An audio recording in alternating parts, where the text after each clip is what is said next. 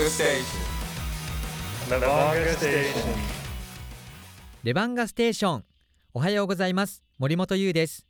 この番組は北海道のプロバスケットボールチームレバンガ北海道の魅力をラジオから声と音楽で伝えていこうという番組です今週 B リーグオールスターの出場選手が発表されました。来年1月15日16日の2日間水戸で開催される B リーグオールスターゲーム2021レバンガ北海道からは B ホワイトのチームとしてリーグ推薦ジョーダン・テイラー選手決まっております。さらにスキルズチャレンジコンテストには田島朝日選手の参加が決まっております、まあ、こういった楽しみがね未来に待ってますので今年1年振り返った時に来年も楽しみだなって言えるような締め方一緒にしていきましょう皆さんからのレバンガ北海道応援メッセージ試合の感想もお待ちしております ls.arg.co.jp ですレバンガステーション第268クォーターティップオフ Just pray. Levanga Station. Levanga Station. レバンガステーション第268クォーター。今日はお電話でゲストに登場してもらいます。レバンガ北海道背番号11番桜井亮太選手です。よろしくお願いします。よろしくお願いします。まずは桜井選手ご紹介します。愛知県出身身長194センチの37歳。今年北海道で行われた B リーグオールスター2020にも出場しています。今シーズンも体を張ったプレーに注目です。さあ桜井さん2020年がもう12月19日ということで年末にはい。なってますけれども、はい。まずはブースターの皆さんからメッセージ届いてますので紹介させていただきます。はい。えーラジオネームけいこさんからいただきました、えー三円戦2日間とも選手の皆さんがサンタ帽をかぶって入場するということでとても楽しみにしていました。桜井さんの個性的なかぶり方のサンタ帽がとても可愛かったですと。ご自分ではいかがでしたかというふうにいただいてますけれどもそうですね。いかがでしたと言われると難しいんですけど、はいどういうまあ、ふうに選手たちは正直あれ恥ずかしいので、みんな、なんですかね、恥ずかしい顔して入ってきてましたけど、はい僕に関して言うと、ちょっと帽子が似合わないんですよね。あ桜井さんご自身がそもそも帽子が似合わないとそうです。どの帽子でも似合わないので、はい一刻も早く脱ぎたいっていう気持ちで入場してましたね。そうだったんですねもうはいちょっと照れくささもありつつだったわけですねそうですね。あの他にもそのクリスマスの話題が届いてましてはい。えっと、照松さんからは桜井家のクリスマスって普段どういう感じなんでしょうか？桜井さんはサンタさんから何をもらった記憶がありますか？というメッセージも届いてます。まずは幼少期振り返って桜井さんはサンタさんとの思い出はどんな思い出がありますか、いや、サンタさんとの思い出が、うーん、そうで、あ、でもまあ枕元にはい。朝起きてプレゼントが置いてあったっていう記憶はかろうじてありますね。何をもらったかっていうのは覚えてないんですか？覚えてないんですよね。そうなんですもねうちょっと上になってからは覚えてるんですけど、はい。まあ枕元にあった時のプレゼントは覚えてないんですよね。へえなんか印象的なじゃあクリスマスプレゼントは何かありますか？他に。印象的なのは、そうですね、ラジコンもらって、へえ。でそのラジコンはなんか人が乗ってるタイプのラジコンだったんですよね。はい車に人が乗っているタイプの運転席に。ではいも僕はその乗ってないタイプが良くて、それですごい怒ったのを覚えてますね。あー思ってたのと違うよっていうそうですね。なるほどこだわりが強かったんですねラジコンへのそうですね。ラジコンにはまってたわけじゃないんですけど、まあその時だけ欲しかったけど、ちょっと想像と違ったのが来たんで、怒った記憶がありますね。そうだったんでじゃあ何でしょうクリスマスに対してこう子供の時はあんまりこういい思い出はないっていう感じですねそうですね。怒ったり怒られたりっていう記憶の方が残ってますね。なんで怒られるんですか桜井さんが？あのーファミコンカセットをお願いしたときに、はいクリスマス、まあ、うち、僕、姉がいるんですけど、はいあの姉がコートを買ってもらったんですね、クリスマスに。はい。で僕はファミコンカセットを買ってもらって、はい。でもコートはもうさ12月に寒くなってるから、着ないともったいないよねっていうことで、もう買ったその場でもらえてたんですよね。はい。でもファミコンは別にいつでもいいから、その12月25まで待ってねって言われて、なるほど。僕はそれがどうしても納得いかなくて、はいでも隠し場所は分かってたんで、はいその隠し場所まで行って、学校終わりに取って、それでかやってたんですね、ファミコンを。はいそしたら、あのご飯できたよっていうふうに母親が呼びに来て、で、ファミコンやってるの、それをカセットやってるのバレて、うん怒られて、はいで帰ってきて、あの父親にも怒られてってはいいう思い出で、やっぱそれはもう忘れないですね。むちゃくちゃ怒られたんで。プレゼントで怒られるって聞いたことないですよ桜井さん。そうですね、我慢できなくてちょっと怒られましたね。思いをねまあ込めてこうなんで我慢できなかったんだっていう部分でしょうねきっとね。そうですね、はい。なるほど。桜井さんもあのお子様が生まれてからは桜井家のクリスマスっていうのはどうですか、子供の頃とはまた違う空気だとは思いますけれども。うーん、そうですね。あのーなんか僕、そのサプライズしたりとかなんとかっていうのはあまりしないので、はい。なんか特別なことは起きないんですけども、まあ、あの、ケーキ食べてうん。クリスマスだねっていう雰囲気は出しますね。なるほど。もう空気感で一緒に楽しんでるということですね、そうですね。はい。なるほど、まあ、本当にクリスマスシーズンですのでねぜひ皆さんもいろいろこう個人個人でね楽しんでそうですね。あのプレゼントは早めに開けちゃダメですよと。ダメですね。はい。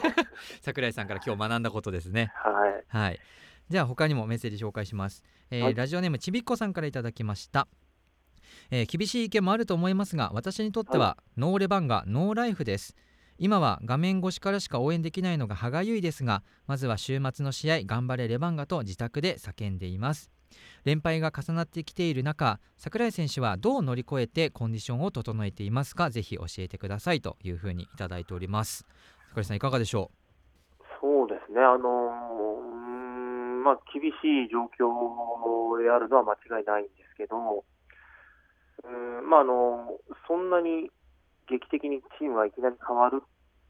ていうことは、まあ、今まで長くバスケットをやってきた経験上、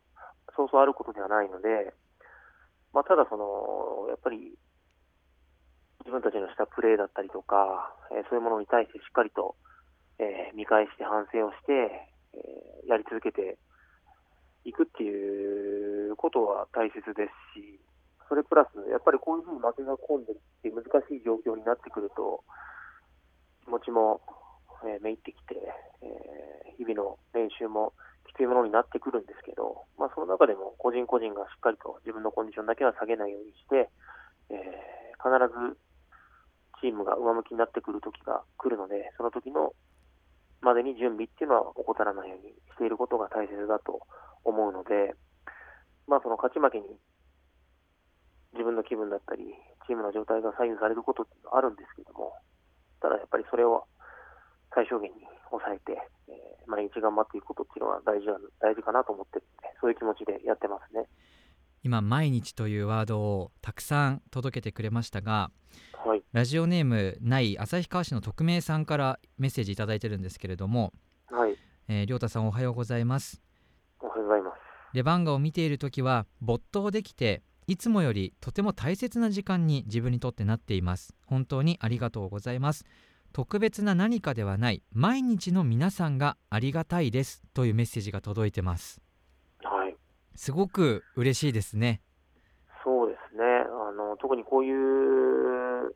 状況の中でも、そういうふうに見て、えー元気づけられるだったり、それを楽しみにしてるって言ってもらえることが、僕たちにとっては、それがとても助かるので、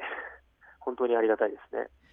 ではこの後ブースターの皆さんからいただいたリクエスト1曲お送りしてこの後は試合についてお伺いしますはい。Just Brad. Lavonga Station. Lavonga Station. レバンガステーション第268クォーター引き続き櫻井選手とお送りしていきます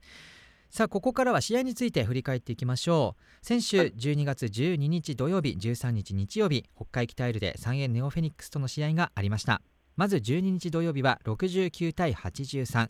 日目は74対80で敗れてしまいました。通算成績は4勝17敗。B1 東地区で10チーム中10位という位置づけになっております。まず櫻井選手、えーはい。この3円戦振り返って良かった点、はと合わせて改善点も聞かせてください。そそうですね、あのまあ、両日通してあの改善点っていうのは、やっぱりリバウンドの部分だと思いますね。あの名誉が出場できなかったっていうのもあって、インサイドが少し手薄になった部分があったんですけども、それでもやっぱり大事な場面でディフェンスを守りきったと思った後にリバウンドを取られて、簡単なプットバックのシュートで2点を取られるっていうシーンがうん多く見られたので、まあ、そういうシュートっていうのは一番選手も守った後に簡単にパッと決められるとガクッときますし、やっぱり見てる皆さんもそうだったと思うんですけど、そこが一番の改善点だったかなと思いますね。なるほど。ただこう試合を見るごとにやっぱりいい部分もたくさんあると僕は思ってるんですけれども、はい、開幕時と比べてチームとして成長できている部分っていうのは櫻井さんの中ではどういうところだなと感じてらっしゃいますか？そうですね。あの、まあ、ディフェンスを、まあ、ハードにやるのは変わってないんですけど相手に対していろんな部分をアジャストしてファールがすごく多かったので開幕当初は。その部分はいろいろコントロールしながらできるようになってきたかなと思いますし、あと最近は、あの僕の個人的に思うのは、内田が出てき出てきた時にすごく効果的なシュートを決めたりとか、そのディフェンスでも頑張ったりとか、そういう形で若手の成長、玉木もそうでしたけど、そういう部分が見られるので、そこはまあ個人的な成長でもありますし、チームにとっても、えー、プラスの成長だと思うので、そこはすごくいいところじゃないかなと思いますね。ベンチから出た選手がすぐにこう活躍できるっていうのはすごく大事なことですしそれが1人だけじゃなくてベンチのみんながそうっていう状態は3円戦も僕は垣間見ることができましたので、はい、まあ、今後の楽しみな材料の一つじゃないかなと思います、はい、そして今日明日も試合があります。今日はお昼の2時5分から明日もお昼の2時5分からアウェーウィングアリーナカリアでシーホース三河との試合があります。まずシーホース三河ご紹介します。現在 B1 リーグ西地区で16勝5敗順位は10チーム中1位。今シーズン現在 B1 得点ランキング4位のダバンテ・ガードナー選手。スリーポイントシュート成功率50%リーグ1位の金丸康介選手など12名が所属されています。まずは櫻井選手から見た今シーズンの三河の印象をお聞かせくださいそうですあのメンバー的にはそこまでメインの選手が大きく変わっているわけではないんですけど去年よりもやっぱり2年目になって、えー、連携だったり、えー、個人個人の仕事、どういうことをするべきかっていうのがはっきりしてきて、あの、チーム自体がすごく良くなってるなって印象を受けますね。あとベテランの柏木選手が来て、えー、まあ、タレントゾーンのチームをまくコントロールしてまとめてるなっていう印象もあるので、去年よりも手強いなっていう印象です。そんな相手を迎える試合で、まあ、櫻井さん個人的にでも構いませんしチームとしてもこう大切にしていきたいポイントどんなところでしょう？そうですねあのやっぱり爆発的なオフェンスっていうかあの得点能力があるチームなので、まあ、どこを抑えるっていうのは難しいんですけど、まあ、一番はやっぱりそのダバンテ・ガードナー選手ですね。そこにスカッティをやらせるともう中も外も決められて手がつけられなくなるので彼のプレーを、えー、なんとかチームとして止めながら、あとは外の特に、えー、金丸選手ですね、今、名前も挙がった、その選手に、えー、簡単にシュートを打たせない、ボールを持たれる前に体をぶつけてコンタクトをして嫌がらせるっていうところをしていかないと、あ手からボールが離れたら得点につながるっていうぐらいの感覚の選手なので、やっぱりそこの2つを気をつけていきたいですね。今シーズンはディフェンスから流れを作るというのが、まあ、テーマの一つだとは思いますけれども、はい、あの対三河戦がそのチームのやりたいことを試す真骨頂の試合になるんじゃないかなと個人的には楽しみにしておりまして櫻井選手もね、はい、おっしゃっていただきましたが個々の1対1のディフェンス面もそうですしチームディフェンスもそうですのでこの試す機会になると思います。ぜひ皆さんこの三河戦も、えご注目いただければと思います。そして12月26日27日にもアウェーで滋賀レイクスターズ戦。そして1月2日そして3日。この2日間は北海北エールで信州ブレイブウォリアーズとの試合がありますもう B リーグの選手にとっては年末年始も関係ないというねスケジュールになってますけれども、ねはい、はい、あの改めてこう今この状況で会場に来てくださっている方そしてバスケットライブなど、まあ、映像でご覧になっていただいている方たくさんいらっしゃると思いますけれども櫻井選手のこう力に応援は変わってますかね、いやあの昨シーズンですねコロナの影響でリーグが中断してもうちょっとお客さん入れて試合するのは難しいんじゃないかなって思う時期もあったんですけど、やっぱりこういう形で、えーまあ、人数の制限がかかっている中でも会場に来て、えー、お客さんの前でプレーができるっていうのは、改めてバスケット選手にとって一番の幸せなことだなっていうのは感じてますし、あのー、まあ、声を出して応援っていうのは難しい状況なんですけども、それでも手を叩いたりとか、えー、やっぱり皆さんのそういう見てる時の緊張感だったり、ワクワク感っていうのは選手にも伝わってくるので、あのー、特にホームでプレーをするときなんかは、えー、みんないつも以上に頑張れてますね。その思いをこの年末年始も未来に向けて引き継いで僕も応援していこうと思ってますしはい、今日の出演が2020年、まあ、最後ということでもうこんな1年になるとはもちろん誰も想像はしてなかったとは思うんですけれども、はい、櫻井選手にとってはオールスターも今年はあったじゃないですか。はい、オールスターはこうなんでしょう今年のいい思い出の一つなんじゃないですか？そうですね。本当にもうそのギリギリだったというか、はい、コロナの状況が始まる直前に開催することができたので折茂さんにとっても良かったですし、本当にあのオールスターがなかったら、折茂さんの引退がもっとあっさりしたものになって、うん、まあ、折茂さんだけじゃなく、応援、ずっと応援してきてくれた人たちだったり、近くにいた僕たちも、なんか、ふわっとした感じで、ななんかどうしたらいいんだろうってなってたと思うので、あのオールスターが北海道で開催できたっていうのは、昨シーズンのせめてもの救いでしたね。そうですね、はい、来年は水戸での開催になりますし、レバンガからはね、はい、あのジョーダン・テイラー選手が出場ということにもなっておりますので、はい、えー、B リーグ自体バスケットボールを一緒に皆さん盛り上げていただければと思います。はい。今年が多分久しぶりに櫻井さんと全然会えなかった年だと僕は思ってるんですけど。そうかもですね。そうですよね、はい、ずっとこう電話でスタジオで一緒にナポリタン食べるような未来を僕はまた楽しみにしてますよ。もうあれ何年前ですかね。3年ぐらい前じゃないですかもう。前ぐらいですかね。美味しかったですね。美味しかったですよね。ね、本当にあの改めてになりますがちょっと早いですけど今年も櫻井さん、はい、1年ありがとうございました。いえいえこちらこそありがとうございました、えー、来年もですね引き続きレバンガステーション応援していきますのでよろしくお願いします、はい、よろしくお願いします。今日のゲストレバンガ北海道から櫻井亮太選手でした。櫻井さんありがとうございました。ありがとうございました。Just Brand レバンガステーションレバンガステーションレバンガステーション第268クォーター残り時間わずかとなりました。今日明日の2日間はお昼2時5分からシーホース三河との試合がありますアウェーの地でも応援できるのがバスケットライブです。映像配信チャンネルになっておりますのでぜひこの機会に登録していただいて一緒にファイヤーボタンを押して応援のほどよろしくお願いします。そして試合を見た感想選手へのメッセージ応援ソングのリクエストも随時受付中です。ls.air-g.co.jp まで送ってきてください。そしてエアジーのホームページではポッドキャストもあります。音楽はかかってないんですけれども選手とのインタビュースタッフの方とのインタビューはいつでもどこでもエアジーのホームページから聞くことができます。配信されているのは一部ではありますが直近のものもアップされておりますのでぜひご覧になってみてください。ポッドキャストもよろしくお願いします。レバンガステーション森本優でした。また来週。